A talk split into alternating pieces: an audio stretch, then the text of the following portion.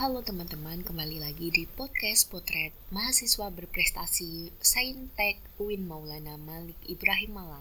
Kali ini kita ada di sesi jurusan kimia.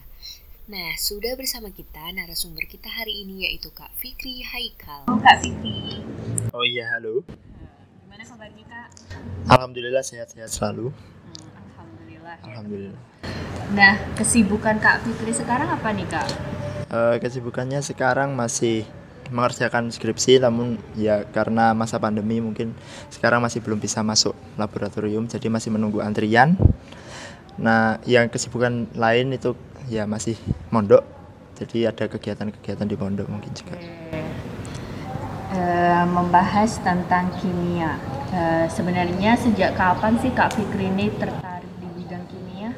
Eh, sebenarnya kalau tertarik eh, secara umum saya memang dari SMA di IPA dan mungkin karena di eh, bidang apa ya keilmuan lain itu agak kurang tapi menonjolnya memang dari awal itu di kimia jadi ya memang ya dari agak, SMA agak suka kimia gitu ya. Kak, dari SMA udahan. Jadi ingin lebih mengembangkan potensinya di kimia UIN ini gitu ya Kak. iya mengenai alasan masuk kimia berarti kan udah ada ketertarikan dari SMA. iya Kenapa sih kak harus kimia?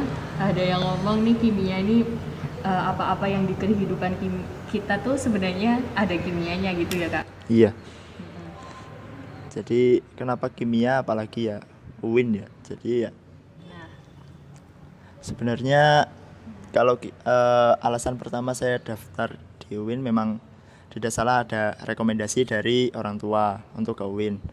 Tetapi lebih dari itu saya juga gimana ya lihat eh, orang-orang sekitar itu kan kalau melihat kita kuliah misalkan MIPA tapi kok di UIN itu sepertinya kan kayak sinis gitu kayak kok di UIN sih kuliah MIPA jadi ya saya pengen nunjukin kalau kalau meskipun di mana pun tempatnya kita belajar ya tergantung orang yang belajar itu sendiri. Nah itu teman-teman.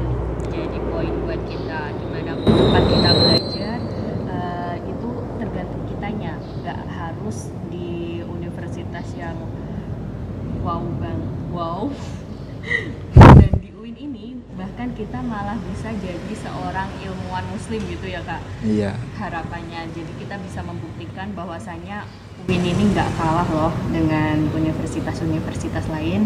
Nah mengenai kimia UIN Malang gambaran tentang perkuliahan maupun penelitian-penelitian di UIN Malang tuh lebih ke mana sih kak arahnya?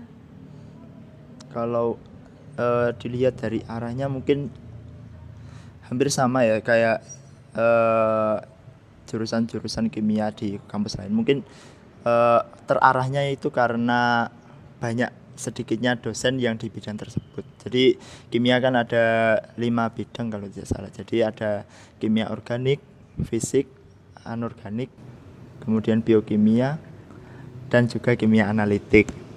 Nah, jadi mungkin terarahnya dari suatu jurusan kimia di suatu kampus itu berdasarkan banyak sedikitnya dosen yang di bidang tersebut. Misalkan di satu jurusan banyak eh, di satu jurusan di kampus ter- tertentu itu banyak yang analitik, maka biasanya risetnya cenderung ke analitik.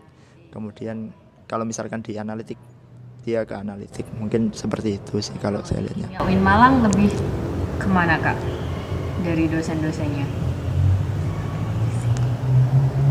Kalau dari kimia UIN Malang sebenarnya hampir sama sih mungkin. Iya, iya. Kalau dari jumlah dosen agak lebih proporsional sih. Mungkin ah, kalau teman-teman saya itu cenderungnya banyak yang ke organik kalau nggak salah. Soalnya saya lihat sendiri di kelas saya itu yang anorganik cuma dua ya. Saya sama teman saya Usman itu yang di anorganik. Mungkin itu. Mungkin mungkin ya cuma di kelas saya. Oke. tapi kelas lain kan juga ada yang ambil anorganik ya kebanyakan organik jadi favoritnya di UIN gitu ya kak ya organik sama analitik biasanya Sama Itu banyak. analitik gitu nah eh, kita akan bahas satu-satu tentang prestasi yang kak Fikri kak mau mas cuman di sini kak Fikri itu punya banyak sekali prestasi baik eh, dari bidang akademik maupun bidang desain. Nah, kita bahas satu-satu ya. Eh, pertama kita akan bahas tentang scholarship yang baru saja kemarin Kak Fikri ikuti di Thailand ya Kak. iya di Thailand Nah, scholarship ini program dari dari jadi itu yang mengadakan dari kampus di Thailand namanya Chulalongkorn University.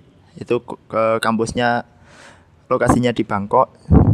Jadi dia eh, memiliki program namanya One Semester Scholarship Program for eh, ASEAN and non ASEAN countries. Oke oke. Eh, buat daftar itu eh, biar kita dapat info tentang beasiswa itu biasanya diinfoin dari kampus apa kita cari-cari sendiri sih kak? Nah sebenarnya kalau kita mau aktif cari sendiri itu juga bisa kalau misalkan ada scholarship scholarship dari kampus luar negeri itu banyak. Kemudian tapi alhamdulillahnya kemarin eh, dari saya sendiri itu ada dorongan dari fakultas maupun jurusan untuk mengikuti program ini. Jadi dari eh, fakultas sendiri mulai jauh-jauh hari itu sudah ada pengumuman tentang dibukanya eh, beasiswa ini. Eh, dan kemudian dari se- dosen-dosen di jurusan itu juga menganjurkan saya dan teman-teman di jurusan itu untuk mengikuti program ini. Eh, baik dari jurusan kimia UIN Malang maupun Fakultas Sains ini udah punya beberapa relasi dengan kampus di luar negeri gitu ya kak buat scholarship ataupun exchange atau summer program gitu ya kak biasanya. Iya. Jadi kalau tidak salah ada yang ke Jepang. Kemudian mungkin kalau di Thailand baru kali ini ya. Itu untuk yang exchange ya. Tapi kalau untuk mahasiswa eh, alumni yang lanjut kuliah S2 di Thailand itu kemarin saya ketemu kakak-kakak tingkat itu sudah banyak. Jadi memang Eh, mengenai scholarship for ASEAN and non ASEAN countries ini eh, proses seleksinya itu dari jurusan atau fakultas kita sendiri apa dari sananya kak?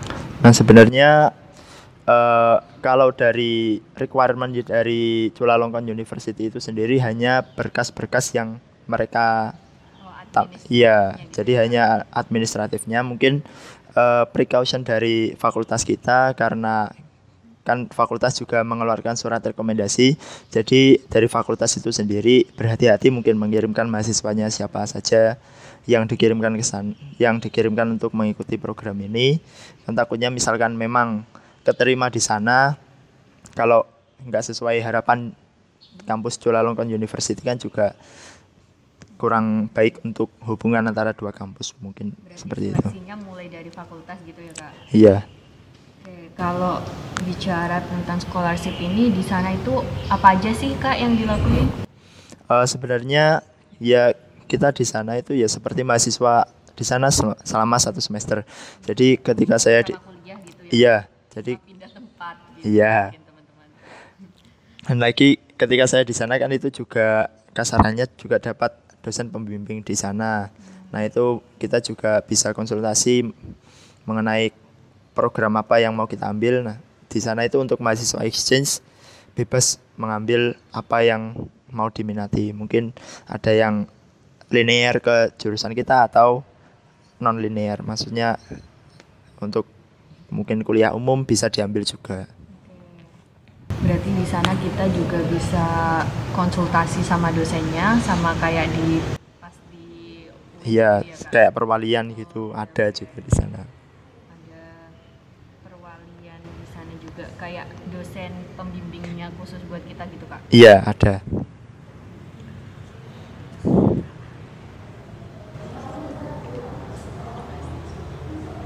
Eh, untuk bisa scholarship di Thailand itu kan eh, kalau dari UIN ada apa rekomendasi dari fakultas gitu kan kak? Kalau mengenai hal-hal yang perlu disiapin secara pribadi kayak syarat TOEFL atau kayak lain gitu kak? Iya kalau ya memang kalau uh, beasiswa di luar negeri misalkan exchange itu kan ya karena kita di sananya pakai bahasa Inggris mungkin jadi ya syarat-syaratnya misalkan sertifikat TOEFL atau sertifikat IELTS itu mungkin yang dibutuhkan. Kemudian juga jangan kesampingkan misalkan ke, uh, keperluan administratif misalkan seperti paspor, visa itu tidak boleh disepelekan juga karena itu juga menjadi salah satu faktor untuk kita diterima atau tidaknya di sana. Oke, oke. Uh, tentang scholarship ini apa biasanya pendaftarannya itu bulan apa kak? Sebenar, uh, sebenarnya kalau dari Chulalongkorn University itu dia membuka dua periode jadi ya kayak semester ganjil sama genap gitu loh. Jadi hmm. kalau kita ya kalau misalkan kita daftarnya di awal-awal tahun biasanya itu nanti kita berangkatnya di semester yang selanjutnya. Nah, kalau saya sendiri kan itu daftarnya kalau tidak salah sekitar bulan Oktober, kalau nggak September. Kemudian pengumuman mulai bulan November dan berangkatnya itu uh, bulan Januari. Jadi Januari di sana sudah mulai kuliah. Jadi pendaftarannya itu setahun ada dua kali kalau dari yang Chulalongkorn University. scholarship di Thailand, Kak Fitri punya beberapa prestasi lain. Salah satunya yang baru juga yaitu di OSKI. OSKI ini apa sih Kak sebenarnya? Jadi uh, OSKI itu kan uh, Olimpiade Sains dan uh, karya ilmiah. Jadi ini program dari Kemenak untuk uh, mahasiswa yang berada di bawah naungan Kemenak yaitu PT KIN PT KIN di seluruh Indonesia. Jadi itu seperti kompetisi kasarannya kalau misalkan di SMA itu kan ada OSN ya. Ya. Kalau OSKI ini diadakan setiap tahun apa gimana? Nah sebenarnya kalau yang saya ikuti itu program perta pertama, jadi perdana dilakukan oleh Kemenak. Mungkin tahun ini kayaknya tidak dijalankan karena ya kita tahu sendiri kan masih masa pandemi. Jadi mungkin ditunda dulu untuk tahun ini mungkin. Mungkin di tahun depan kalau sudah normal kembali mungkin dilanjutkan lagi kalau OSKI itu rekomendasi dari jurusan apa ada syarat juga kak kayak IP atau apa gitu jadi kalau kemarin saya waktu OSKI itu kan dari Kemenak memang mengumumkan ke seluruh PT KIN. Nah di PT KIN kalau khususnya di kasus saya di Kimia Win Malang ya kemarin itu ada seleksi bertahap. Jadi dari jurusan itu membuka siapa saja yang apa pengen ikut OSKI. Jadi di ada tes tulis. Kalau di oski kalau minat di itu ya yang bagian olimpiade ya. Kan soalnya di oski itu ada dua dua jalur. Jadi ada yang olimpiade sama yang karya ilmiah. Jadi mungkin ada teman-teman yang sudah ikut di karya ilmiah dia tidak ikut ke olimpiade. Kalau yang saya rasakan yang di olimpiade itu ya tahap awal ya ada seleksi di jurusan kemudian materinya tentang semua ya kak semua iya yang diujikan dari dosen itu kemarin dari jurusan ya itu ya mencakup materi ya, mirip-mirip kayak kompre lah. Oke oke. Berarti ada kimia organik, kimia fisik gitu. Iya. Kan soalnya olimpiade gitu ya. Uh, selain OSKI, Kak Fikri ini juga punya skill lain yaitu jago desain. Tentang jago desain ini sebenarnya Kak Fikri ikut komunitas atau belajar otodidak sih Kak? Nah kalau desain ya sebenarnya masih belum jago-jago amat tapi ya bisa lah. Nah itu sebenarnya berawal dari SMP ya memang karena ada hobi dan minat di situ jadi iseng-iseng lihat YouTube kemudian praktek sendiri Jadi Kem- Iya. gitu ya kak. kemudian di SMA juga ikut organisasi jadi semakin terasa kemudian waktu SM eh, waktu kuliah ya karena memang ada kesibukan kuliah dan pondok mungkin jadi sampingan tapi di pondok juga sering digunakan kalau desain-desain itu Nah, bicara juga tentang pondok. Jadi Kak Fikri ini merupakan salah satu mahasiswa sekaligus santri di salah satu pesantren yang ada di Malang. Eh, buat teman-teman, di- jadi di sekitar UIN Malang ini banyak sekali pesantren. Kalau teman-teman mau apa nyantri bisa banget ya kak ya banyak Iya, banget bisa Mulai banget. dari pesantren tahfidz apalagi ya kak biasanya yang di sekitar UIN Malang tuh iya kalau kita mahasiswa ya mungkin bisa. Iya, biasanya ya labelnya mungkin hanya pesantren mahasiswa gitu. Jadi itu memang dikhususkan untuk mahasiswa. Jadi kalau untuk programnya sendiri biasanya tergantung pondoknya itu sendiri. Kadang memang ada yang nanti yang masuk ke situ bisa ikut tafid, mungkin hanya ikut mengaji kitab-kitabnya atau mungkin itu. Jadi karena pesantren mahasiswa eh, biasanya pondoknya itu juga udah menyesuaikan ya kak jamnya Eh, jadi insya Allah nggak ganggu kuliah gitu kak Iya. Hmm. Eh, oke terakhir nih kira-kira tips dari kak Fikri biar kita sebagai anak kimia tetap bisa jadi santri ikut dan menang kompetisi bisa scholarship ke luar negeri itu gimana sih kak biar kita bisa seproduktif kak Fikri Jadi gimana ya? Kalau menurut saya ya kita harus lakukan kewajiban kita sebisa kita, semaksimal kita. Kemudian misalkan kalau saya sendiri pengalaman kalau memang sudah lelah tidak usah memaksakan diri terlalu terlalu terlalu memaksakan diri sampai nanti malah sakit atau gimana. Mungkin ya cukup istirahat tapi nanti kalau sudah istirahat ya jangan istirahat terlalu lama. Jadi ya harus lakukan lagi kewajibannya jangan lupa. Kemudian bersihkan niat mungkin itu. Itu sih jangan jangan mengejar sesuatu yang aneh-aneh Heeh. Oke, mungkin sekian dulu apa eh, podcast kita ber- di sesi kimia bersama Kak Fikri Haikal. Terima kasih Kak Fikri. iya sama-sama Wassalamualaikum warahmatullahi wabarakatuh. waalaikumsalam warahmatullahi wabarakatuh Assalamualaikum warahmatullahi wabarakatuh